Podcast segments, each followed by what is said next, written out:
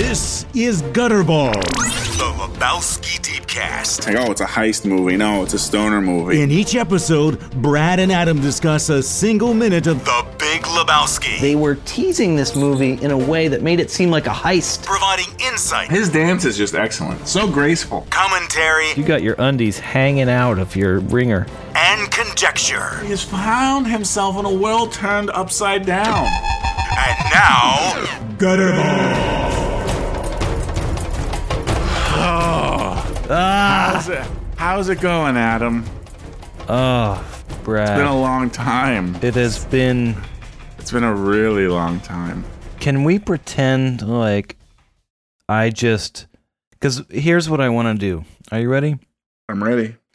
I want to like be a like radio DJ sort of guy and like have all these sounds queued up, like a la I don't know Howard Stern or any Right. like six to ten, five to nine, whatever they are, Right. like radio, Like- and have like sounds you can just like Yeah. press a button, Right. And it's like- like, boing, right, boing, and all these or like, a weird quote zips from a and warps and stingers and zingers or like you know but even better you could like ramp it up a little bit and have like little one liners from the big Right. lebowski like gonna go find a cash machine.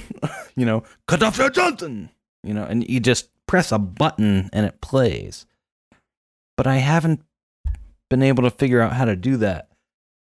But what i was going to do is because now this is unforgivable because we have not released an episode and i'm i don't want to do too much here because we try to keep these nice for all generations you know 100 years hence but we haven't released an episode in almost two months so can we pretend like i like before we started talking can we pretend like i played back in the saddle by aerosmith Wait, wait. I played Back in the Saddle by Aerosmith. So let's pretend, Yeah. But we don't have to pretend. It was our summer hiatus. It's already there. It already happened. We don't have to pretend, right? Right. We're like futurists in that way. Like we can predict the future or the past. I'm not sure. It already happened, so We We're can back. predict the future because everyone else's future is our past. In this case, at least. Thank you. See, you have a way, my friend Bradley, of putting into words the things that I don't really think of. Every once in a while, I get a little blurt of fourth dimensionality. It's like the bubbles bubbling up to the surface of the great cosmic creative ocean. All you have to do is collect the little bubbles. They're there. They come bubbling up. You just collect them. No big deal. Do we have any excuse? Now, I know we usually like don't do this, but I feel like we owe an apology. Well, yes, we definitely let Don't our we? listeners down. We let This our listeners bad. down. There's no way around it. This is the worst. It's the worst. It's the worst we've ever been. Like, I'm pretty shitty a lot of the time, but this is possibly the shittiest I've ever been. Not that it'll matter to people 200 years from now, like combing through our podcast to figure out what life was like back in the early 21st century, but in the here and now, we have been pretty shitty. It's bad. So I do feel like we owe an apology. In particular to my mother. Sorry, mom. This is this is what she has, you know. She just waits for it to come out. I don't know why. That's an awkward conversation. I don't know why she's so into it. And uh I try not to censor myself knowing that my mother is listening to this, but that's it's a little her weird. one way. Her one way to maintain some fleeting connection with her son. Right, because they all, you know, it's funny that you say that because as we speak, my daughter, who's almost 12. A couple of weeks, she'll be 12, but she is at sleepaway camp for the first time ever. She is three and a half hours away from us. She's our only child. She's not here for a week. It's a little weird. So I feel that disconnect, and it's not too awesome. I'm just going to tell you. Now you know. Yep. Now you know how you What- made your parents feel all these years. Well, my mom lives with. Wait, my mom lives Still. with me. Yeah, my mom lives with me. I was gonna say I live with my mom. I do not live with my mother. My mom lives with me. You asshole! Don't say that. well, what all I meant was in the term of still was still there is a, a chasm there that only this podcast can breach. It's bridging the gap. We're spanning time and gaps. We're doing we're doing yeoman's work, Brad. We're doing yeoman's work that So nobody else can really do. Oh, you got a story? Yeah. Oh Jesus. We've been on we've been we've been uh gone for a while. And so We've here's been- my story. Gone for so long. Here here was the the most interesting thing that happened to me during that time. And I've been waiting weeks to share this story. All right. All right. I'm ready. So I was You haven't called me bike. Seth, by the way, which I'm pretty disappointed in. Yeah, well, I felt like was- that would have got me back into it, but he didn't do it. So, sorry. Whatever. all right, you're riding your bike. out of practice. I'm riding my bike throughout the beautiful central Pennsylvania region. Mountains and leaves and summertime and pollen. Yeah. It's great. All kinds of stuff. It's great. And I am see up ahead this rock on the path okay. That's about two inches high. Is this a path that you've been down before? Yes. Okay. So it's a new rock. It's, it's a paved path. oh, it's a paved path. Oh, so on this path there is a rock. Like a rock has it- come out onto the path. it's unsettled. It's just it's loose. Yeah. It's a loose rock. it's kind of it's kind of tall um it's how would you say it like it was it's it's taller than it is wide it was kind of like sticking straight up kind of strange for a rock to do that in a way Well, and it's also the worst kind of rock if you're bicycling. yes so there it was A wide rock would be okay. A wide. yeah, i'm not really rock. worried about hitting or anything i'm just like it's an interesting rock the way it's there and i, Right. I realize that it's shaped exactly like a tiny pigeon Okay. Like I don't a know where you're going pigeon. with this. All right.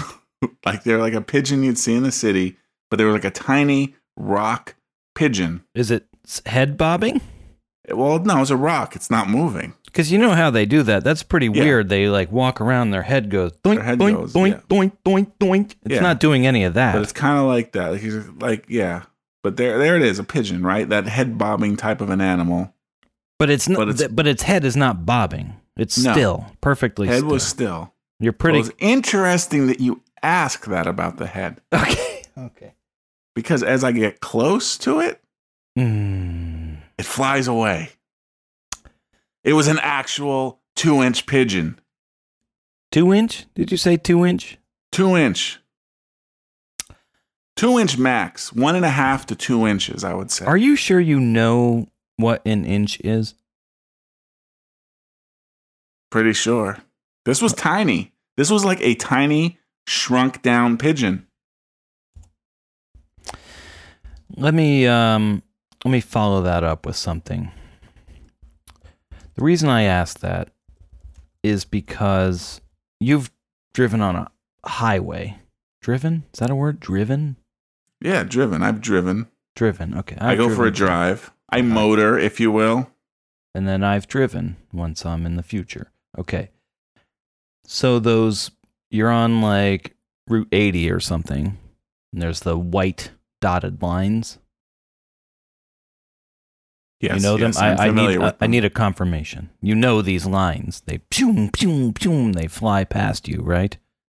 How long? you long? are talking about the lines in the middle? in the middle, right? If There's two dotted, lanes. They would be in the and middle. Yes. dotted in the middle on Yes. a major interstate. Doesn't have to be Route 80. Could be 75, 95, 10, 40, the 495. Is that what it is? 495? The 410 in LA, if you will. How long are those lines, Brad? So you're going to tell me that they're very long. How long are Well, yeah, yeah, I Mr. don't know how Smarty Pants. Oh, look how smart I am. How long are they? They're long. How long? I, I'm going to say. In feet, please. So I'm going to say they look about two feet long, They look about two feet long, right? but they're probably much longer. Let's say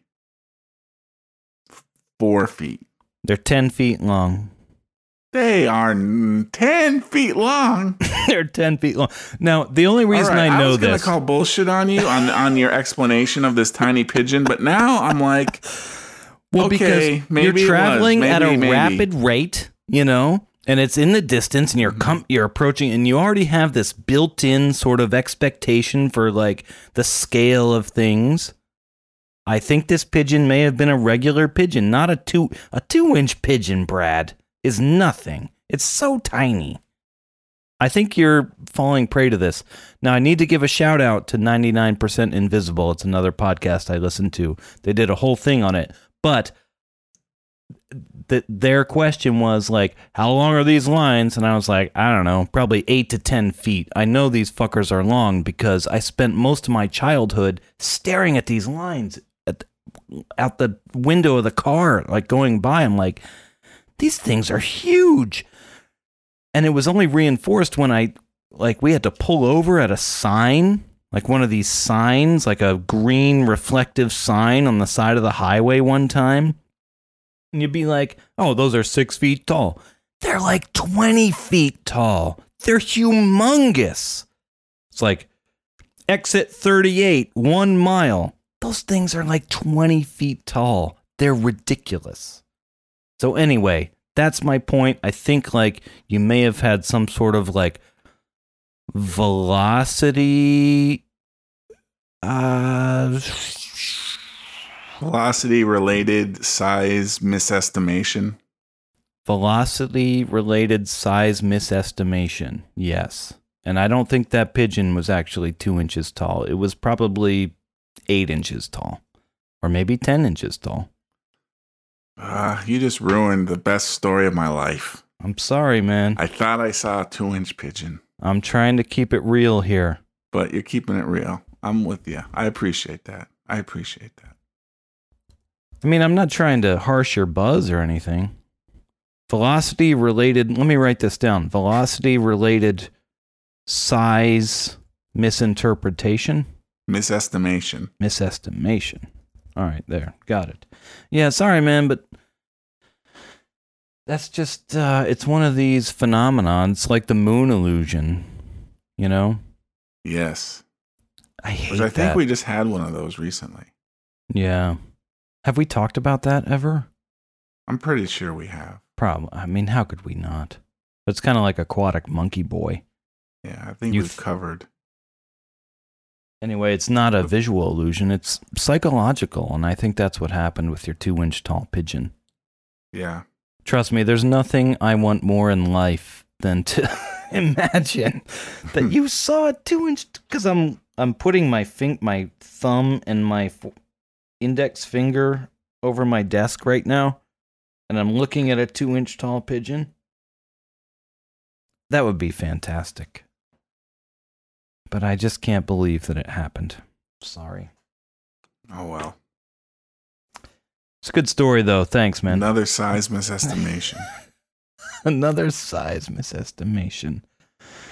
Damn you, velocity. Fucking velocity. Oh, what are we doing here? I don't even know what we're doing. Big Lebowski? I haven't seen this movie in months. It's crazy. I know. I I wasn't. I had no. Ah, it's horrible It's terrible. to talk about. I had no idea. I was like, what? Where are we even in this movie? I I didn't even know what minute we were on. Just can we give an apology though? This is where we started. We need to give an Yes. apology to one listener in particular. Would you like to issue that? Do I have to do it? Do I have to do everything? I will issue an apology. Well, I will issue you. an apology to all our listeners. I'll especially to Reno Speed Traps, who has been missing us. He called us out. He did call us out, and thank you for that. You got to help keep us honest here. You gotta do it. Uh, minutes ago, minutes before we were about to press record. So He's like, dudes, what's up? And we're like, sorry, but we're doing it. Here thank you, are. Reno Speed Traps, for keeping us honest, though. Ugh. I felt really bad about that, Brad. I just, in general, it's like we're doing this, we got so far, and then it's so. Now, in fairness, I went on family vacation, and then the week after, you went on family vacation and it's like the summer and the summer seems like the time when like all of the hailstones start raining down on you Yeah. like siberia Yeah, That sounds we like an two excuse, but- vacations. It's uh, totally excuses, and yeah, well, we can make excuses, but they, none of it really counts, right? none I mean, of it doesn't does. matter. It doesn't Mm. make up for the fact that we just weren't committed as we should have been, let's rectify or maybe this that. is the right amount of commission, uh, c- committingness, Com- commit, commit- commission Hmm. that we should commit- have. commit commission maybe commission? Maybe that's what it is? Commit committing the right amount of commit hmm. All right, let's move on. All right we'll move on from to the episode. oh. Big lebowski right I think we're gonna do that. I don't know why. I feel this urge to do that now. I'm All right. sorry for just kind of blurting it out there. no no no you should do that you should keep us on task like that's what we were just talking about like staying on task so let's stay the fuck on task i had a note do we want to do the thing where we play the audio Oh yes. Well, um, I Or have just- a revisit. Should we do it after the revisit before okay, let's the do the revisit? You're right. Revisit first. All right. So the revisit is okay. Whew, boy, this is tough to get into this, but uh, we're on episode fifty-eight. So minute fifty-seven to fifty-eight ends at fifty-eight. I'm I'm just tr- trying to help myself here at this point. Yes. The dude is at the uh, impound with the cop. And he's kind of giving him the business a little bit about doesn't matter. It's a revisit.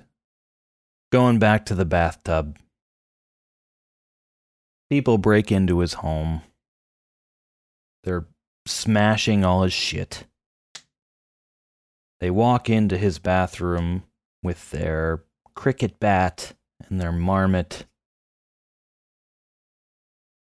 The dude is really freaked out by this. Like he is totally out of sorts. Completely. But he's had other people, at least two other times, break into his home and hasn't really been that put off by it. Mm-hmm. So, why is he so traumatized by this break in this time? I have I have half a reason. The first time he just got back from bowling in the grocery store with his half and half. It's one of the first scenes of the movie. He arrives back home and it's when you know the uh, treehorn thugs are in his house and they dunk his head in the toilet. He's not stoned, probably. He just got back from the grocery store. Like, he's probably in a little, like, down cycle. If you imagine, like, his his stonedness Yeah. being like a sine wave up and down. There He's probably prob- is a sine wave. I mean, right. his sine wave, well, it's probably like an hour long between crests. it's up, right? Like, like in Why- an absolute sense, he's higher than most anyone else at any given time, even when he's on the downs. Down yeah, let's let's not relate it to normal people. I'm talking Yes. about the dude's own sine wave. So there's there's the crests, which are the highest he gets. Maybe when he's talking to the Big Lebowski and the words are echoing, or I don't know, basically any other time. But I think when he arrives home at the beginning of the movie with his half and half, and the Treehorn Thugs are in there, I think he's at the the um what do you call that? The bottom of the wave. You don't call it the bottom. Isn't there a name for it? There's The the, crest trough. and trough. Thank you. I think he's in a trough here a, a highness trough. So he's like eh it's just a thing that's happening. So i think he's less able to handle things the higher he is. Because he's sitting in his bathtub. We see him smoking his marijuana cigarette so he is clearly stoned to bejesus. That's why he's so freaked out.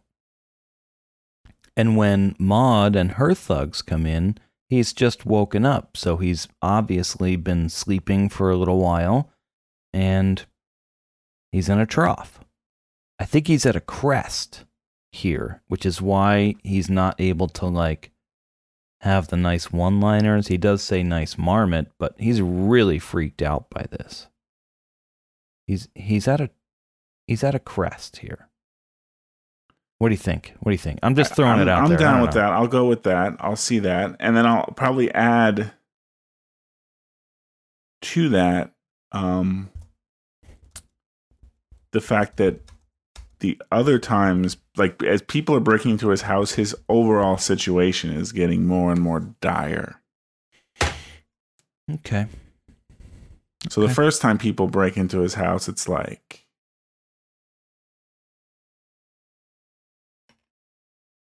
I don't know if that makes sense. no, it doesn't make sense. That's no, like the reverse of what you're saying. Yeah, it's the reverse of that because he's he's calmer, less calm, and then freaking out. Well, he starts out in this one pretty calm though. He's also like, "Hey, this is a private residence, man." Hmm. Again, mellow from the Mary Jane. Right, right. She's a nice gal, but um, hmm. I don't know. I just don't think there's any consistency in his behavior. Then, if that's the case, interesting.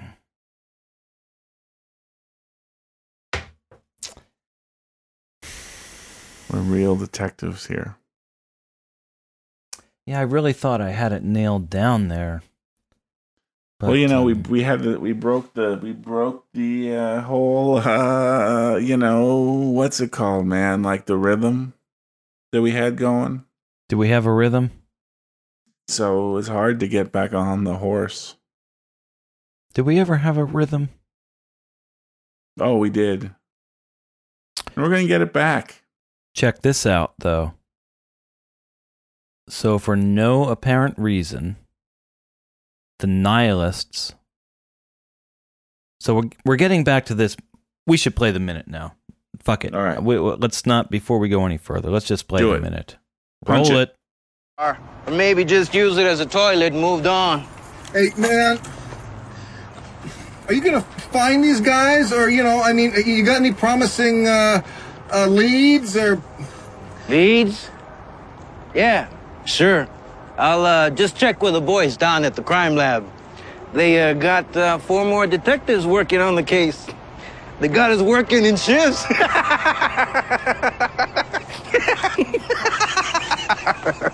Leads. My only hope is that the Big Lebowski kills me before the Germans Lee. can cut my dick off. Now that is just ridiculous, dude. No one's going to cut your dick off. Thank you, Walter. Not if I have anything to say about it. Thank you, Walter. That makes me feel very secure. Dude. That makes me feel very warm ah, inside. Dude. This whole fucking thing. I could be sitting here with just pee stains on my rug. Yeah. But no, man, I gotta, Fucking you know. Germans. Nothing changed. So there it is. We finish up with the dude at the impound lot with the cop. So before I even. You know what? I fucked that up. Because what I was going to say is there was more Johnson spouting. So. It's just more fucking amateurs, let's face it. The nihilists come in and they say, We cut off your Johnson. And Maud Lebowski is like, Dick, his Rod, his Johnson. So there's Right. more Johnson spouting going on there. The word Johnson does appear here a lot. Yeah, it's all over the place. They had to know they were doing that. You know, random characters who wouldn't necessarily have too much interaction with each other. Although you could make a case that Maud hung out with the nihilists because she does say, I introduced them for all I know. Bunny and the nihilists. Yes. So maybe there was some sort of weird ass like sculpture or painting party at her loft and they were there and somebody said Johnson, so it's all it's in their psyche or something. I don't know. That's possible. But here he is. Uli comes in and says, "We cut off your Johnson." So, another another appearance of the word Johnson.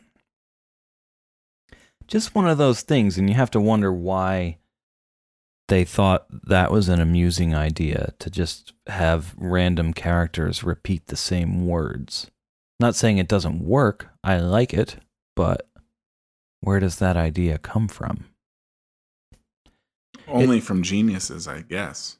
Maybe, but It's a you genius we cannot comprehend. We can appreciate the output, but we cannot comprehend the workings. All right, but let me let me just let me rewind just a little bit here and say that I come up with ideas sometimes I say things out loud. So does my brother. So do you.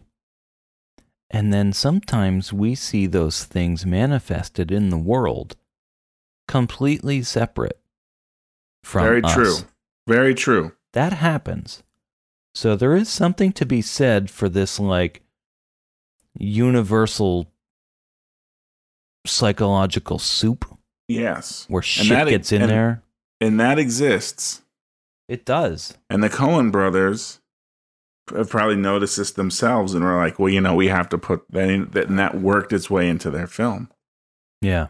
So that's where the, you know, that could be the inspiration for the idea, the simple fact that like that stuff is real and it happens. It does happen. I mean, I I see it. I I'm careful to not talk out loud too much. I'm mostly silent for my life because I don't want them stealing it. I guarantee sometime within the next week, someone is going to mention how those uh, stripes on the road are 10 feet long. Or perhaps claim to have seen a two inch tall bird. Well, the stripes on the road were from 99% invisible. Right. That's fairly popular. That's that's pretty popular. But he asked that question, and it's like, how long are those stripes? I'm like, eh, eight to ten feet. Just because I spent like ten years looking at them. And Yeah. I was always fascinated by like how much longer they were than they seemed. It's, that's that's another weird thing. It's another weird. Well, I'm not thing. sure how. I mean, unless your car stops on the highway, I don't know if you can tell. You can, you can, because you're a passenger and you're in the back seat and you're looking. You're not looking out the front of the car. You're, You're just looking, looking- straight down, like as as much as you can. You know, out the window and looking straight down. It's like these fucking things are humongous. I mean, I guess you at some point realize they must be right, but I, they, I don't think because even looking down, the car moves so fast. I don't think your brain, because they're just little blips still, blip, blip, they're they're blip. blips. They're blips. But think about this: you're in the left lane. There's a car in the right lane, and the blip comes, and you realize the blip is taking up most of the length of the car next to you, even as a blip. Boop. There's the blip, and it's Yeah. most of the car, and it's like, right. wait, the, wait, what the fuck? That There's thing's not two feet long.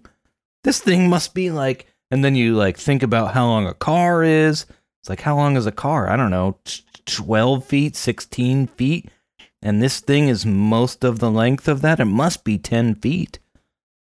There, that's the wedge into the whole thing. Yeah, that's the wedge. Being a really sense. bored, boring 12 year old with nothing better to do. My dad used to drive the bus to school. I went to a, pretty sure we talked about this, but I went to a little private Christian school. My dad taught there, but he also drove the short bus, the Wally trolley, the tart cart, the fish tank. These are all the names they called it. But it was parked in our driveway. And I would get up in the morning at uh, 7:12 and we had to leave at 7:10. And you know, the bus would be out there idling with my dad and my brother in it waiting for me to wake up, get in the bus and drive like 40 minutes to school. Uh, so 40 minutes and you're on highways and back roads and mountainous roads and i would stare out the side of the window you know and i'd be sometimes it was a little harder because the bus is higher up so you couldn't see the Mhm. lines as well. And it was early so there weren't too many cars so you didn't have a you know sort of a gauge any way to gauge these. You had no frame of reference. You're like a child that wanders into the middle of a movie and wants to know what's going on. But the other game this is so stupid. Jesus. Oh, the other game i would play i would look like 90 degrees perpendicular, just out the window, just straight. I wasn't allowed to look forward or back, just straight, just boom, 90 degrees. And then uh, this is the stupidest thing I've ever told anybody. All right. I I would imagine myself on my bicycle. like almost as if I was attached by an invisible like rod to the bus, right? So I am I I must travel at the exact same speed as the bus. It's almost like I'm attached. But there's you know, there's like culverts and woods and median not medians but like shit and buildings and like houses and weeds and trees so i'd imagine myself there like 30 feet out directly perpendicular out from the car on my bicycle now you're on your bicycle and you're attached by this invisible inflexible straight rod and you're Mhm. going like 60, 65 miles an hour in these trees and culverts. Like you can go up and down, you just can't go forward and backward. You can't adjust your speed. And then right. so then I would create like little uh little powers that I could have. So like I would have to like go up or down and like dodge the uh, fallen trees or like the concrete barriers. I'd have to like jump over them or you know do some fancy maneuver flip maybe if I was feeling really fancy. But then I had a certain like maybe 30 seconds worth of like force field which would glow like orange or pink so if it was something like a building is coming up so close to the road like then i could turn on the force field and i would just like like carve like Just a smash through it. not smash through it i would like burn through it so it Right. You just kind created of melt like through it. like- melt through it right Yeah. like so 40 minutes every day 80 minutes a day, actually. 40 minutes there, 40 minutes back. Well, I mean, that I am so. That's the type of stuff though where your mind goes, and especially for a kid, like forty minutes is so long. oh, it's forever. I was either sleeping or doing that. You know, Yeah. what else is there to do? Well, those are the type of yeah. No, I totally get it. I totally can relate to that. Um. So, but here's one thing that I didn't necessarily realize. So, okay, so you you had to travel forty minutes to school every day, or was Right. that because you went through this circuitous route to pick up a bunch of kids on this bus? no, it was mostly a straight shot. So it was like But did you pick up other people along the way? we made one stop, like two miles from our house, picked So- everybody up, and then it was basically just driving 65 miles an hour for How 40 many minutes. people were on this bus? 10, 12? So you had twelve people on this bus Mm-hmm. going to a school that was forty minutes away. Correct. where they met about another 12 people to make up the entire student body.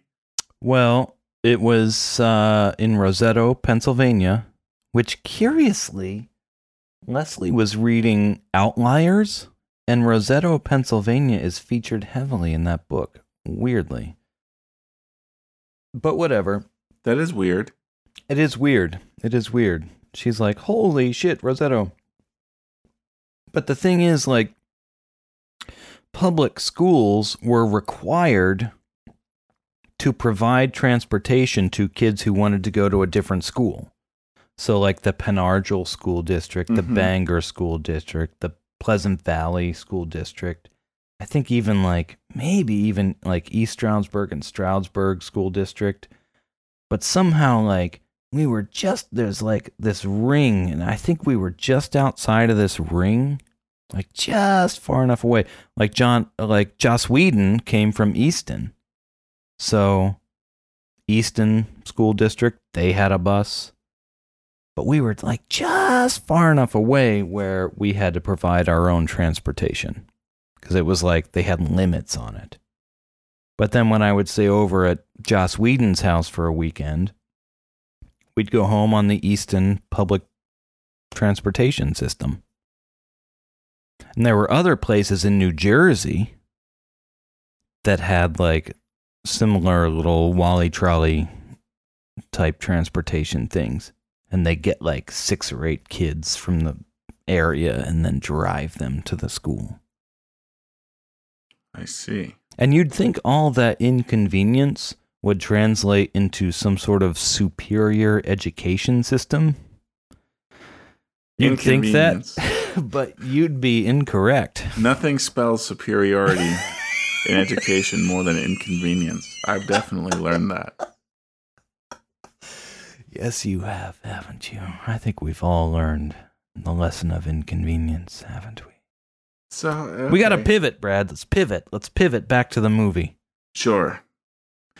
I was going to suggest they just they should have just built the school closer to you 12 people. But anyway, Yeah, but they were everywhere. They were eh, like a like a bike wheel, like spokes radiating out in all directions. You know, so you, there was no way to. They were centrally located. That was the problem there. too central, too central, too centralized. You got to break it up. Yeah. Yeah, branch out. Have more campuses. They need this school needed more campuses. Oh, jeez, It was too huge.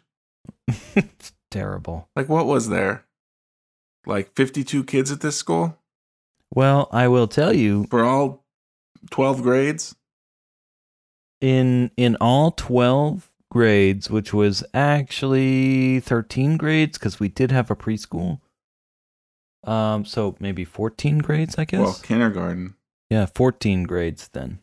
13 and a half grades. There were 306 students. In high hmm. school, mm. which is which we started mm-hmm. high hmm. school in 7th grade, 7th through 12th, there were 112 students. There's a 100 Oh, so that first number was for just like pre-K through 6? pre-K through 12th. Okay, so 100 students were okay, I got you. That's the So you had 5 grades with 100 students. 6 gr- well, six 12. grades. Oh, oh yeah, yeah, yeah. through 12 okay. had 112 students. Yes. Yeah, school's too big. Yeah, they got to downsize a little bit. They're getting a little too uh, big for their britches. Definitely take those britches off give them a spanking. Now brad i when i was attending that school people were getting spankings. Think about that for a second. They got spankings. Like if you really fucked up you would get a spanking. And the twisted ass principal would give you the fucking spanking with his paddle that he had in his office Is this too much? Should I not say this? That's yeah. I, well, I wonder. I mean, this, I assume this institution still exists.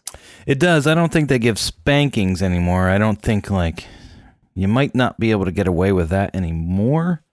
But people were getting spankings in like 1988. Spankings. Twelfth grade. You really fucked up. Bend over. I am spanking you. Think about it. Think about it, Brad. It's crazy. I, I I'm thinking about it. what do you th- give me? Give me your words. What are your words? I'm Brad? just thinking about you know spanking. because that's There's some- effective. There's something there. there is something there. There's definitely something. There. There's there. a lot of stuff there. Lots of stuff there. Phew. Well, we have no other recourse except to beat you. That's our best guess as to what's going to make this work. The cop at the impound has policeman on his badge. Okay, Did you know that? I didn't. Does a normal policeman's badge say policeman on it? It might. It seems like sort of a Fisher Price way to go about that um like authority symbol. Like that's how you're to tell everybody he's cool, he's in charge. You put policeman on his badge? This is at 5721. That's a little weird, right? I mean, I didn't Maybe police officer. Maybe they're not allowed to say police officer because it's a prop. It's like making fake money for a movie. Like you're not uh actually allowed to counterfeit money and make it too real. You have to like change it up in some way so it's never mistaken for real money. Maybe. I've always wondered about that. So I'm looking at the uh, LAPD badge description at the Yeah. Los Angeles Police Department website. So I guess they have this here so you can know like is this a legit badge? Thank goodness you're doing research live just while we're recording And it does say because I didn't do it. police officer, It says police officer. but it looks pretty close. Uh, granted, this movie was made in 1998 and it was supposed to be taking place in 1992 and it's currently 2014. This says policeman. I, So I it could guarantee have at the time maybe it said policeman. It looks pretty much. I mean, it's hard to see like a like a whole lot of detail on this badge, but there's no like no close up of it. But it's the pretty much the same thing. See, Except it says police officer here, Yeah. which granted, um, there's just no, like the spankings, right? Like as time progresses, right? America is becoming a more inclusive, less. I don't know what the word is for this, right? For the spanking, spanking doesn't do with inclusion per se, less reductive. but it has to do with something, a more. You know, I don't know what reductive means. I hear that all the time. I don't know what that means. It's reducing an idea down to like one tiny germ of a thing. When when really like there is no black and white. It's all like shades of gray and that kind of thing. I guess. right. Okay. You know, so you don't reduce it down to one thing, I guess. Okay. That's what I get from it. So, Bottom line is, in 1992, it might have said policeman, and then they had to change it to the more politically correct term, police officer. well, why don't you do more research, man? Why can't uh, we be better? Why do we have to suck so bad? Well, I didn't know you were gonna bring this up. Granted, I guess I could have read the. Right, it was all written down there like two months ago, back when we were Ah. releasing episodes regularly. Oh, jeez. Anyway, this guy has. This is. We're never gonna. You know, I think maybe the last episode after the last credits roll, maybe we do like one sort of like you know everybody comes out on the Saturday Night Live stage and waves goodbye to everybody. We do some something like that where we count down maybe the top quotes from the movie. Because I'd be really curious to see and this might require some some judging and some listener input, but like where this guy's quote ranks because while it's not number 1, this leads business this leads business. They got us working in shifts. That is one of the good ones, man. You know? Where do you think that is? Top 10? It's got to be top 10, right? It's not top 5 though. I'll just check with the boys down at the crime lab. You're saying that's in the top five?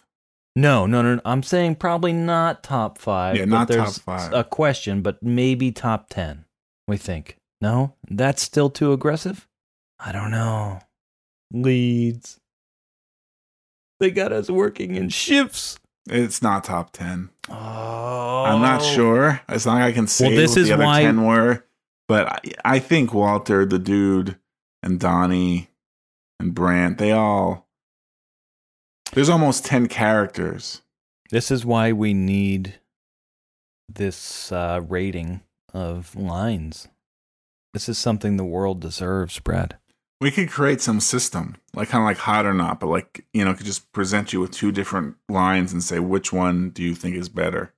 By hot or not, do you mean Facebook? No, Oh, something else? something else. Yes. Okay. Oh, here's two pictures side by side.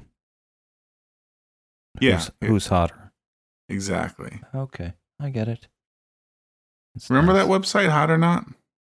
I thought that was in the social network. Like that's where they. well, there started. was a site very similar to that in Social Network All right. called something else, and he did make a site like that, So wait, when I saw that but movie, only specifically for Harvard.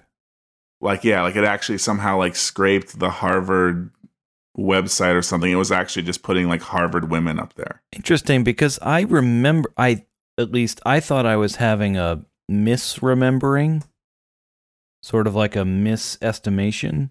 I thought I was having a misremembering when I saw the social network, and I'm like, wait a second, I remember that. But there was something like that, right? Hot or not, I remember that. Yeah. There was a website called Hot or Not that was the same concept, but it was just like I guess anyone could just upload a picture to it and it's added to this huge database of pictures. Right, right, right, right. And you could just sit there for as long as you wanted, like, you know, this or this, this one, this or this. Okay, then this or this, right? And it just That's what Yeah. passed for entertainment back then. That and Scorched Earth. That thing is huge. Oh, the tiny Elvis Oh, in Windows 3.1. tiny Elvis. He still ran in like Windows 95, but it was kind of weird and it was kind of pointless. You were really desperate when you did the thermonuclear weapon on that shit. It's like, well, I'm on this tiny little precipice of pixels. I'm not going to last much longer. I better just release the Kraken. This means nothing to anybody. Let's move on. I have some more um, visual notes here. Here's one that I don't have any idea what it means. 284283. That's a lot of numbers. I don't know what that means. Please discuss. Is that on his badge? I don't know. I don't know what that is. Mm, I don't, don't know either. All right, so let's Must move be his on. badge, I guess. I guess But see, I have the captioning on, and I can't really see what's. that's not his badge. I can't. No, read. his badge It's has a lot smaller. One, two, three, four. That's only four numbers on his badge. I don't know what that means. So there's a possibility Yes. in terms. Yes. Um. Oh. What All happened? right. Oh, you're killing That me. policeman could be legit. In 1991, you keep saying here's 92, why. but it's 91. Because they changed it. All right. So originally, you would be ah. policeman or policewoman. Oh. But in 19. It doesn't say here what year, but when did it change? it though? said there was a lawsuit in the 1980s, and anyone from that from that point forward was police officer. But anyone before that still remained policeman or policewoman. So this guy's been on the force for a while. See, that's fucking awesome. Maybe. One of the things I was also trying to figure out is I wish we could see those other two dudes in his apartment though and see what their badges said. But go ahead. Sorry. Well, I was also going down a rabbit hole where I felt like possibly if you got to a certain rank, like you were a police officer, if you were like sergeant or below, but if you were below, somehow you got to be policeman, which doesn't really make a whole lot of sense. be- But I, there was some story here about, I guess there was some officer implicated in some sort of crime, and his family was fighting it, saying he's like was law un un uh, what, Lovable? unjustly accused or whatever. I guess he Oh. like. I guess he he died, and then they said he committed some crime because his badge was found in this car. But they were saying it was a duplicate because the badge said policeman instead of police officer. But they said they changed his badge to say policeman to like honor him after he died.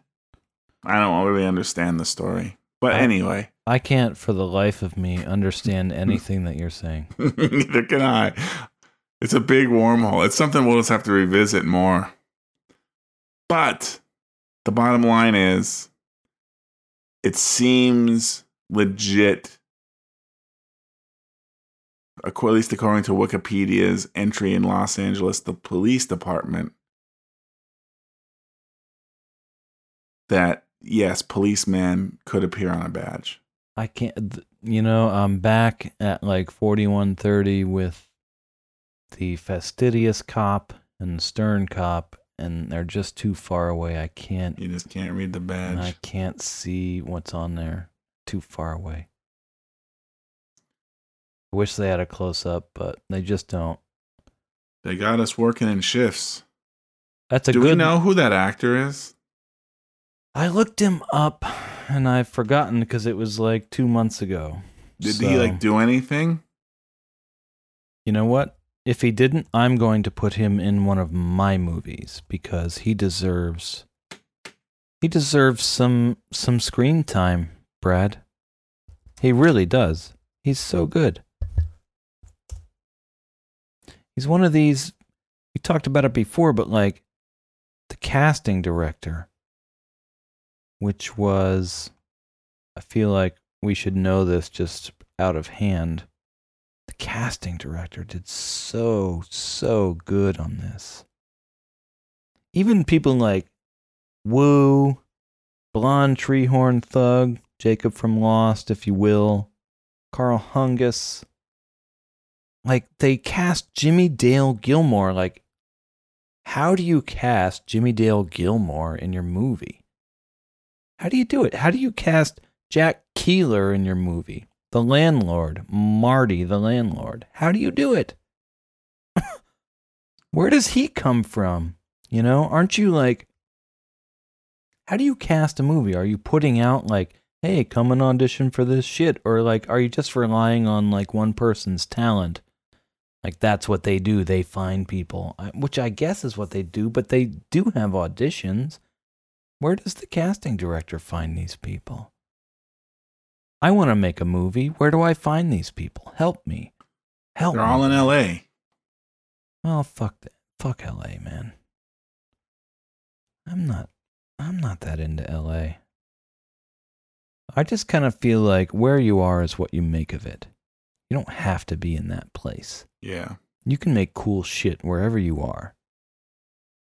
That's uh, and maybe maybe that's a shortcoming of mine, but it's like I I don't want to have to be in a certain place. I like where I am. So, do cool shit. You know? Well, without a doubt, you can make you can make. But you're saying the cream of the crop, like Well, actor wise, gravitates there, so that's where it's going to be easier to find them, or that's the only place you can find them. Well, you find a certain thing, right? And I will say that you. So we're talking about all these excellent character actors that are in this movie, but again, they do fall into this kind of like very Hollywood style character actor, right? Yeah, but isn't Marty the landlord from uh, New England? Wasn't he out in uh, what's it called, Massachusetts? There, Cape Oh, yeah. Cod, and he had his little show, which That's isn't true. going on anymore, which we never went and saw, which is one of the abiding shames of my life because That's we missed true. it. You know what I mean? Like, where where do you find those little gems, like that guy? And you know, you you IMDb that guy, and he doesn't show up too many places. He's fantastic. How do you find that type of guy? Because really, for the level of movie I'm gonna make, like that's all I need. Like he'd be the star, you know. But where do you find him? Interesting. I have many more notes here. There's no way we're going to get through it all. Too many things. His name Yes. is Robert Paulson. That's not the true. actor. His name is not Robert Paulson. His name is Ramos. I think that's his last name. The cop, Brad. Okay. I think I can see on his badge that his name is Ramos. Ramos. Ramos. Um, and you can see this at uh, 5731. If you go to 57. you mean on his little nameplate, right? Yeah, you can see it on his little nameplate. I don't know if that's in the IMDb. Maybe it is. Yeah, it is. Oh, okay. Does it say Ramos? Yeah, it definitely says Ramos. What does it say? Officer Ramos or Just says Ramos. That's it. Ramos. Okay, well, there you go. I'm still going to pat myself on the back for discovering that independently. So we transition though, and I'm still in like visual notes now. We transition from Did you have something? No, go. Don't don't let me dictate the terms of this engagement. But we transition from the impound back to the bowling alley where the dude is lamenting his lot in life. And there's a it's real subtle, but it there's a nice little I'll call it a crane down. So we start the scene and it starts at like 5738 and Ramos is still laughing, leads, ha ha ha. And it's like we start up and we kind of come down and push in just a tiny little bit. You know, it's not much. It's from like 5738 to 5742. It's four seconds long.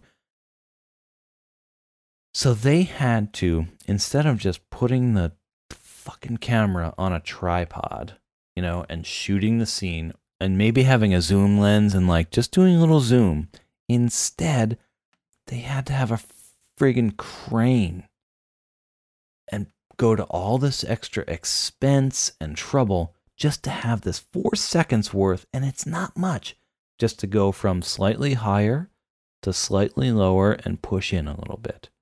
Whoop, over the course of four seconds. Why is that necessary? Because here's the thing they don't do anything unless it's in service of the story, Brad. They don't do things Mhm. because it looks cool. you know, which is the trap I fall into all the time. It's like, oh, this is a cool shot. No, fuck you. It has to serve the story. What does this do for the story? This tiny, do you see it? This four seconds worth from 5738 to 5742? It's, it's on a crane. So the camera can move up and down and it can move um, in and out and back and forth. And it starts up and moves down and pushes in a little bit, just a tiny little bit, and then settles. And the rest of the scene plays out with it still. Why that four sec? That four seconds cost so much money, and it had to be in service of the story. But I can't, for the life of me, figure out what it was doing. Well, without that kind of a movement, would would it would it just seem too static? So I okay, I've, actually I've, I'm I'm coming with a multitude of theories here. All right, give give, lay them on me. One, all right, the technical theory. There was actually a much longer shot here, and they somehow cut it. Okay, I like that. That's interesting. Okay. Second, Like um, there, like there was a bunch of more dialogue, and they were going back and forth. they were zooming and in more. There was something, Right. yeah. They started way out and came in. Okay, okay, all right. Maybe, The maybe, but they storyboard these movies to bejesus. Like true, true. maybe, maybe. I'll admit it's flimsy because for, for that very reason. I like it, but Um, it's got its faults. Also, it's partly the style. So they are going for this very type of like um like we've noticed a tons. Like the camera's always kind of moving in in inter- in interesting ways throughout this whole thing.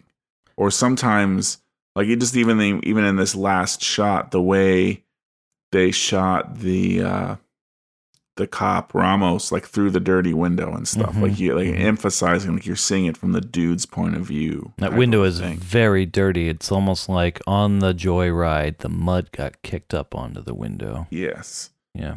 So Hmm. so I don't know. There's something about the psychology here which could just be simply like cutting to this shot. The, they want to keep it more organic. Like you're here watching this play out somehow. It's like, oh, I look over here, and it's like, oh, let me go a little closer and see what's happening. Like or that it kind could of have to do with the fact that the stranger is in this scene.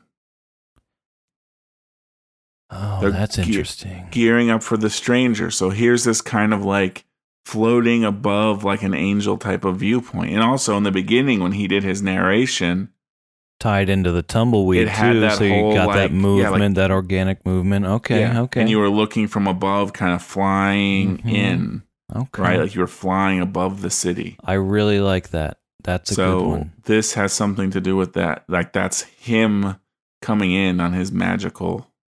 Get ready for the weirdest part of this movie. Right. So that could have something to do with it as well. So there's my theories. I like it. I By the I- way, I like that. Yes. backtracking a little bit, Ramos. Yeah. The actor is Mike Gomez. He has 48 credits on IMDb. Shit.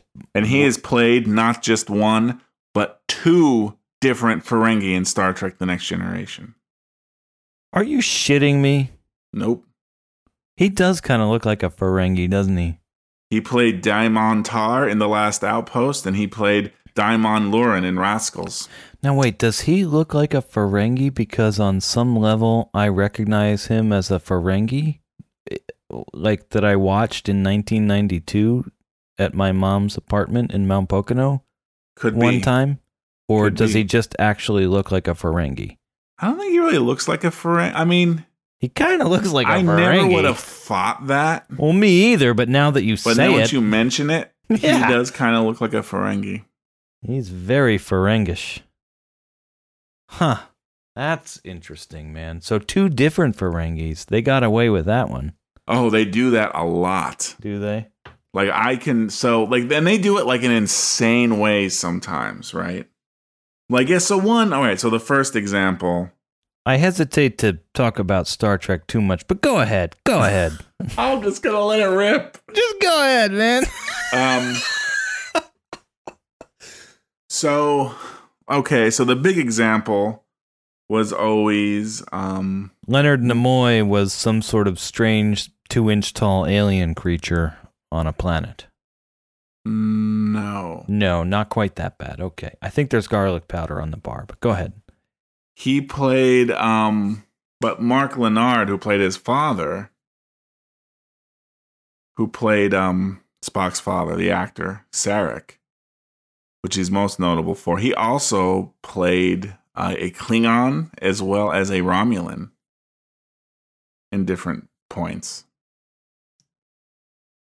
And it is very bizarre. So I guess you could get away with that in the 60s. Like in the 60s, there was an episode, the first episode with Romulans. He was the Romulan captain. There he was. Just him. It's not like, okay, just him. Then season two, they're like, okay, we're going to make an episode. We need someone to play Scott, Spock's father. Oh, we like this actor. He played a Romulan, played a different character last year, but we can just put him in here as a completely different character. Doesn't matter. See, this kind of flies in the face of your theory where, you know, all the actors in LA, it's like maybe they got a discount then. Like there's tons of actors, they're lining up to be in shows. So here's a Maybe theory. Maybe they got a discount. I just came up with this, which is weird, but could be the reason because both the Romulans and the Vulcans have the pointy ears. So I was like, I was like, oh, well, he looked good in those pointy ears, but maybe they already had those ears made to fit him, the mold of his head. And they're Brad- like, hey, we can save money. Brad, you say the craziest shit. I like it. That is So- probably because that's a bare bones budget show right there. hmm It's like, damn it, we got these ears. Hmm, let's just get what's his nuts back. We'll put uh, orange rouge on him this time. So Interesting. so it was he was often cited as like oh well this one actor played three different people three different races well Yes. James sloyan has him beat You know, I don't know. I haven't talked to Jim in like 20 years. What's he up to? he played Jimmy. yes so he was the uh so he was the uh the romulan defector in star trek the next generation Of course. He played later a a um a Bajoran who had a relationship to Odo in the past in Deep Space Nine. Then he played a Klingon in The Next Generation, which turned out to be actually Alexander Rozhenko from the future. And then he played some stupid thing in Voyager too. So some weird Delta Quadrant bullshit. So so there you go. He they, they reused this guy four times. Comfort noises, Brad. Comfort noises. I just I just hear it. It's more waves. Waves washing against my eardrums. We get confirmation that Donnie does in fact drink slice though, and that can was a slice can. So let me point that out. Yeah, the the black slice can is very Slice. prominent here. There it is. So it is slice. We were correct. We didn't cheat. Because I feel like, I mean, I don't listen to this fucking show, but I feel like we did kind of say that. Like he was drinking. Maybe it's slice. Didn't we say that? Maybe? Yeah, there was some debate about this black can and what it was about. Like, what could this be? Because like a black slice can is kind of weird. Yeah, but they were getting a little aggressive here in the early 90s, you know? Yeah. It's, it was a very splashy time. But here is, you know, perfectly laid out here, right? We have the three members here of this uh, triumvirate and their three drinks. beer, soda, Slice. or pop, depending on your preference, and an empty White Russian. Yep, of course, empty. The dude doesn't let those white Russians sit around. Well, no, most of the time we see him, they're at least full to half full. Why is it empty? There's a reason. The reason is he's so bummed out. He's just sucking him down, you know? Cuz he's he's about to say like my best case is like you know, the Big Lebowski's going to kill me or the Nihilists are going to cut off my Johnson. These are my options. So he's just sucking them down, you know? That's why it's empty. There's a reason for it, Brad. There's a reason. That's the reason. Here's another. I don't know how interesting this is, but Walter, and we're at 5742 here. Well, we aren't. I am. 5742. So we got the three of them lined up there with their drinks, their appropriate drinks. Walter has two ashtrays in front of him. He's got a pack of Marlboro Reds, and I think there's a pack of matches on top of his Marlboro Reds. There's also Yeah. a pack of matches in front of Donnie. Yes. And then also either an Android or a, a little container with the check in it in front of the dude. Like, what the fuck is that in front of the dude? What is that? Is that the the bill? I don't know. That could be some other type of ashtray. That does not. That does not look like an ashtray. I mean, I know what you're saying, but I just yeah, I'm with you though. It's hard to know what the hell that is. It's weird. And why is there a pack of matches in front of Donnie? I guess maybe that he just like Well, maybe the matches are just like out on the. like Gary just puts he cleans the ashtray and puts an ashtray and a pack of matches there, and Walter kind of like shoved it over the the ashtray over to himself, but left the pack of matches. Or maybe they're just out there. because he's got his own pack of matches. I don't know. Yeah, he just puts them every six feet just so people can smoke. So I jumped ahead and I have a really good view of that thing that's in front of the dude, but I still don't know what it is. You have no other. It might it Ideas? have well, it is like some kind it's kind of like maybe at first I was like, "Oh, it is a thing with a check cuz there's a pencil in it." Oh. But not a pen, a pencil. Oh. And there's oh. like two yellow, I'm going to say like little yellow paper pouches. paper pouches. yes, and a Did pencil. you just say paper pouches? I did like a little like paper, like an That's- envelope, I guess, like an open-ended nice- envelope. You could like slide a little piece of paper into it. That's some nice consonants. So like almost like rattlesnake eggs, where you put the little metal thing with the rubber band and the the washer and you twist it up. Like little manila envelopes. Like shrinking Kind of down like that, but like really small, like that, like like interoffice mail, but shrunk down to two inches tall, like a pigeon that might fly up out of the road. exactly. Okay. Okay.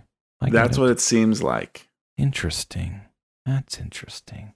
What the f- Could it be something like the scorer card or something? Like you Why- submit your league scores to the Does- office in this thing or something? Does Gary take it or does it stay there? It's never it, it, it never disappears. It stays in the same place. That's interesting though because But it there- does seem to be. I could be wrong, but it does look like a pen. I think I think it's a it's a pencil. well It's you not would a pen. It's a don't pencil. you take scores with a pencil? Yeah. Yeah, I think I think you do a pencil when you're keeping because sometimes you make a mistake and you have to. It's not like you're not drawing a signature, paying a bill. Like there are mistakes. Like nobody's perfect.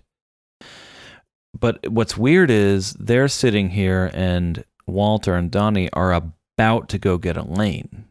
So why would they be finished with their match unless it's like they're finished with league play and now they're going to do some leisure play, maybe? Yeah. I really don't know. Hmm. Or unless it's not even his. It's like been there. Well, uh, Gary seems pretty on top of it. I don't think he'd leave it there that long. Like it's pretty much in the dude's territory. And does Donnie's shirt say Joey? Is that what it says? Joey? Mm, Just another read. in a long line of like shirts that Donnie wears that never have his name on them. It does kind of look like Joey. I can't get. I can't be. I can't confirm that though. Hmm. So the music in this scene, You know, I didn't notice the music. my mood swings Tell by me Elvis about it. Costello, Is it Elvis Costello? and I believe I'm not completely certain, but I am. There seems to be indication that this song was recorded specifically for The Big Lebowski. What indication? So the first indication is that this song And are you researching this right now? no, I read this is one I actually pre-researched. You actually this did something. Okay, This is good. the one thing I pre-researched Okay, here. good. Well, then I'll let you talk. The, this uh, song up until 2005 was only available on the Big Lebowski soundtrack. That's fucking curious. Not available anywhere else. It did not appear anywhere else. But it was included in some 2005 God damn it! I tried release to of Elvis's never music. do this. Now you've made me do this. Now, the other issue is this song is credited as produced by T. Burn Burnett.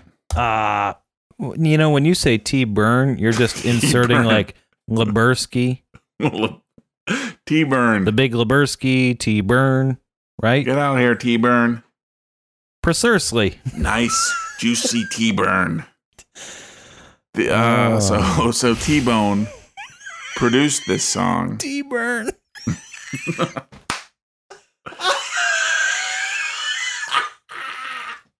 And then Yes, continue.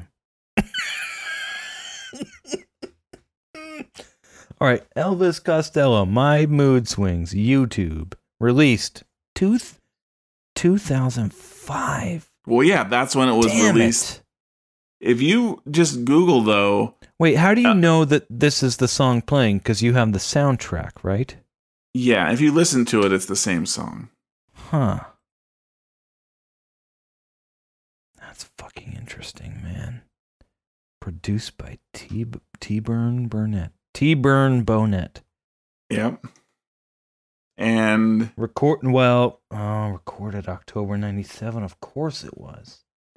Released February 24th, 98. Wow.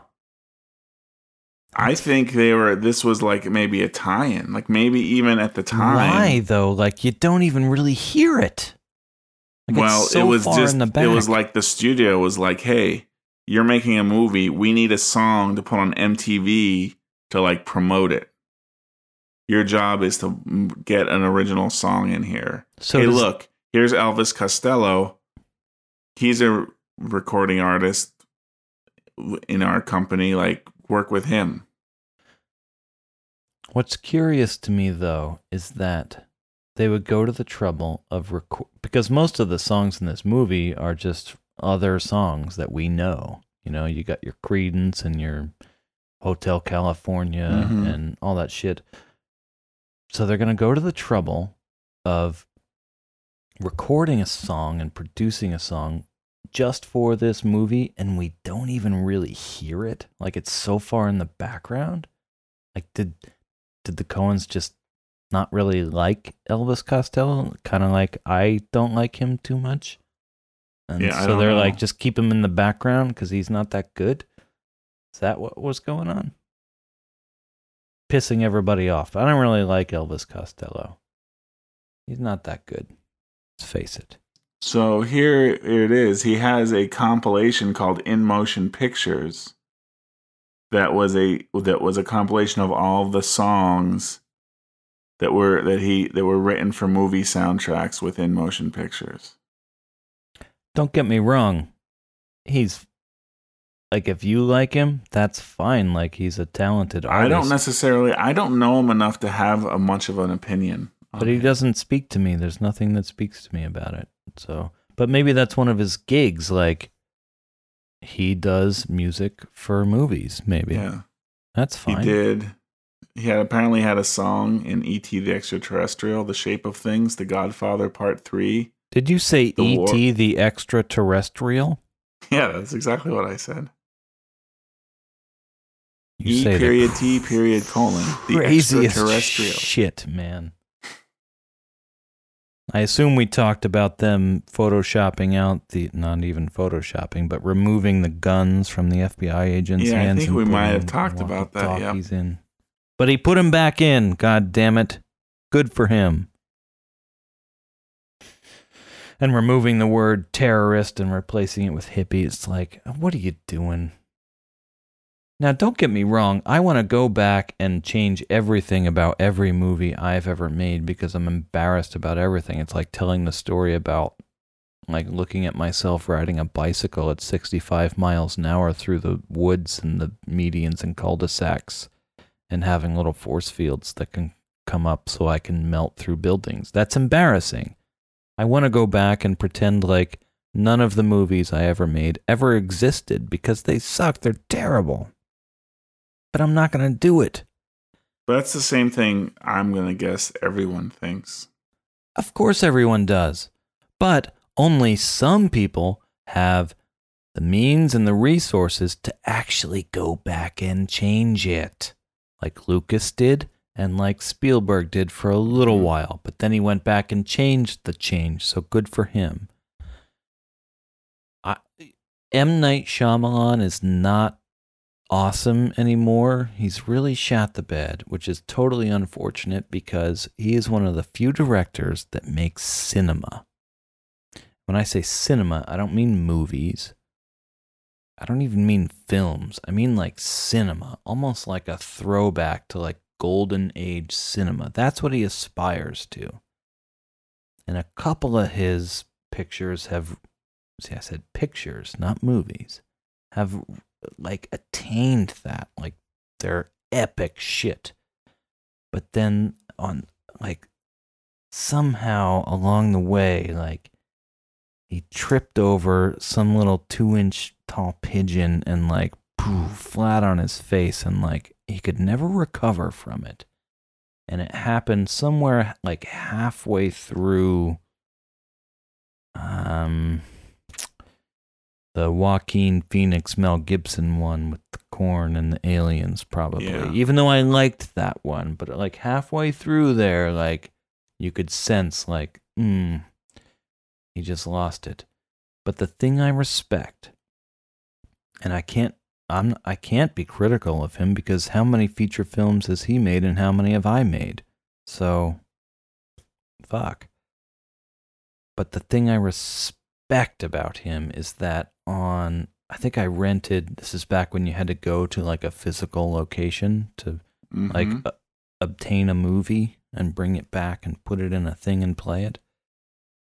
I rented I don't know if it was Unbreakable or maybe even The Sixth Sense, but the bonus features on the DVD, one of them was a movie he had made from like 10th or 11th grade in high school. Yes, I've seen that. Well, what I saw was they were like younger than that. How young are they? Eighth grade? Ninth grade? Like like pretty young. Like this was like I guess I don't really know. I would say somewhere between 6th and 8th grade. See, I thought it was 10th. Maybe it's 8. Well, maybe we then. saw different things also. Well, no, But I saw like this too as a special feature on some dangling the DVD ri- spaceship on a string, that kind of thing. yeah. Yeah. Okay, maybe 8th. Something like that. Anyway, that that gave me uh that really encouraged me because the movies I was making in 8th grade were actually better than that. See what it should have done is made you disgusted with yourself. Because the movies you made in eighth grade were better than that. But then you gave up. Look what he did. You I could be gave up. bigger than M. Night right now. That's Well, I'll tell you what, Adam. sucky. It is never too late. Instead, I'm talking to you. It is never too late. Here we are. We we have both arrived at exactly the same place. Talking to each other about some other asshole's work. Jesus. It's fine. It's a good work. Um, I have a Did you couple see more notes. happening? I saw p- a couple discrete moments of the happening because I heard so much about it before I ever even turned it on. But like a couple of times I happened by it on TV and it's like, okay, let's look at this. Oh, yeah, that is every bit as bad as everybody said it was. I don't understand what anybody was thinking. And then moved away. See, you would think having the expectation be so low, like when I happened across it, I'd be enthralled. It was awful. It really was bad. What about Lady in the Water?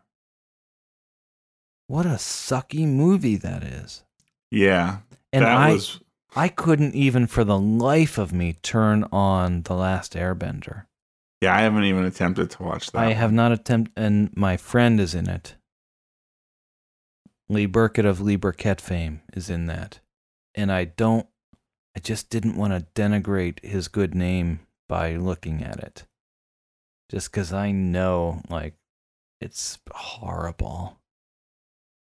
Like, it's even worse than those other, it's worse than The Happening and Lady in the Water, apparently. Uh, I don't know. How did that happen to that guy? I don't know. I feel like it might be Was he too like like closed off, like he's trying to do everything himself or something? Like, well, he's like Lady in the Water. Paul Giamatti. He was in that movie as an aspiring writer. Oh, was who- he featured in that movie? Yeah, he had actually Ugh. a rather large part. Like he Ugh. was the kind of linchpin to the whole thing. Like there was something like I forget the exactly what happens, but there's supposed to be like some kind of evil that takes over the world. The only thing that keeps it at bay is like a storyteller or something. Right, right. Or right, like right, right. or there's something one from the future or something. It's like, you know, there's a storyteller and his stories are going to like change the world and like bring about a utopia, new age of mankind or something. And it was him. It's a little That's a little um self-serving, little, little self-serving. immodest. I don't know, Right. something. So I like to psychoanalyze into that a little bit. Did you know? Did we talk about this before? How Bill Murray thought that Garfield was a Coen Brothers movie? no. I tried to keep it straight, but no. What the? What? Yeah, it was, this was a while ago. It was like in uh Are you talking about the Bill Murray on Twitter, who I'm not sure if, if is the actual Bill Murray, even though he says he's definitely not. I'm not sure if that is him or not, or the actual Bill Murray. I'm talking. Well, I believe it's the actual Bill Murray. Someone asked him like, "Why? Can you explain like why you did this Garfield movie? No, Like, it's so I have heard this. Right? No, and I he's have. like, I, "Well, I, it said I call- screenplay by Joel Cohen." I call bullshit on this because it was spelled differently. I call bullshit on this. I don't know about this. I mean, I guess this is the world we live in where things like that can happen. But he thought it was Joel Coen, but it was Joel Cohen. Yeah, Yeah, Cohen with an ah, H versus right. out the H. And then he showed up, and it's like, oh fuck! But he couldn't back out. Right, right, right. Right. And he was like, Yeah. he was doing it, and he was like, yeah, he started like, you know, in the booth performing whatever. He's like, what the f- is this? It's horrible. And then, yeah, he realized it. Who knows? It's Bill Murray. He's a prankster. Could all just be a joke. What about the Twitter? The Bill but Murray granted, Twitter guy Garfield was, that movie was written by a guy named Joel Cohen with an H. with an H. Yeah. Yeah. The H dis- discounts all the goodness, probably. There's a gulp. Donnie has a gulp at 57.51. I don't have any nothing to say about that, but if you listen carefully, It's just good to note so the note when there's a, a gulp. lurk, you can hear it 5751 because the dude's getting all pissed off. Walter's like, dude, dude. And like Donnie's uncomfortable now because he can sense the tension increasing. He's like, his slice.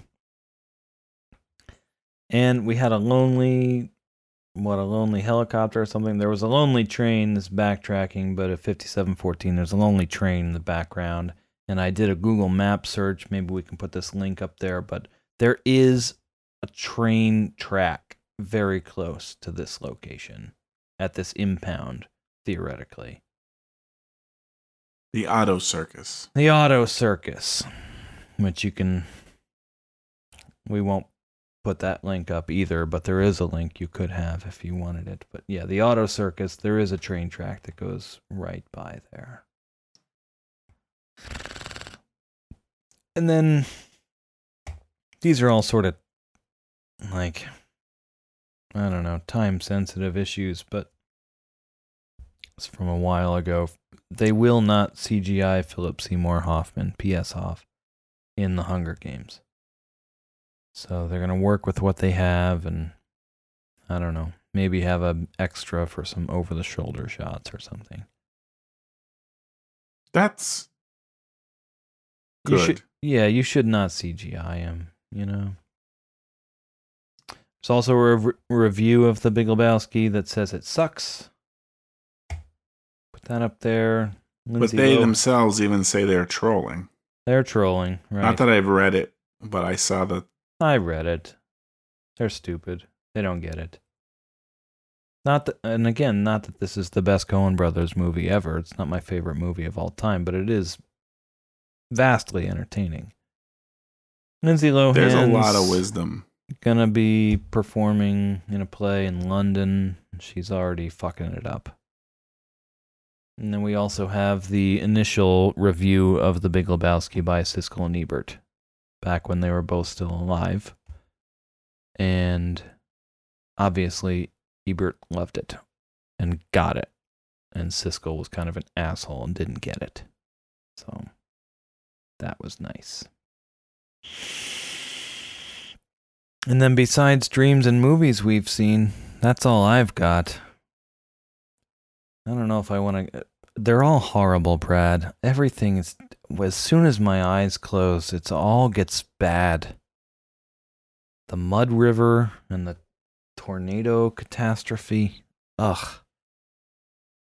I don't even want to talk about it. Let's not get into it. Yeah, we we can end. We don't have to end on that. Let's not end on that. Give me something nice to end on. Well, I don't know. I kind of like, you know, the two inch pigeon was really all I got. That's all I had coming into this. So that was your your big win. that was my that was my big win for today. Was telling that story. I'm really happy I got the chance. Well, do you want to end on a Lindsay Lohan note because she's in Floored? Is that what it's called? Floored? No, that's not what it's called. No. She fell down. Okay. Thank you, TMZ. She fell down. She's she's in a play. But she's showing up late and she's drunk and she's falling over. I don't know. What's up with this poor girl, Brad? What are we going to do about her? Can we help her in any way? The only thing we can do is hopefully, you know, the, our love for Big Lebowski can radiate out and touch her, and perhaps she can share in that. Lindsay Lohan to make London her permanent home because, quote, U.S. television is too gossipy.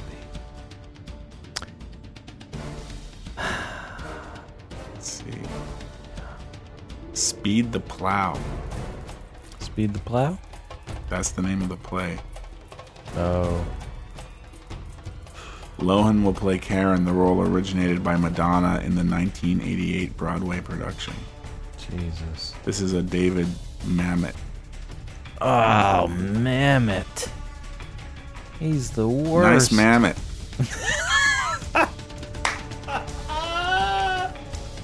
Boop deck. Next time on Gutterball. They were Nazis, dude? Oh, come on, Donnie. They were threatening castration. Uh huh. Are we going to split hairs here?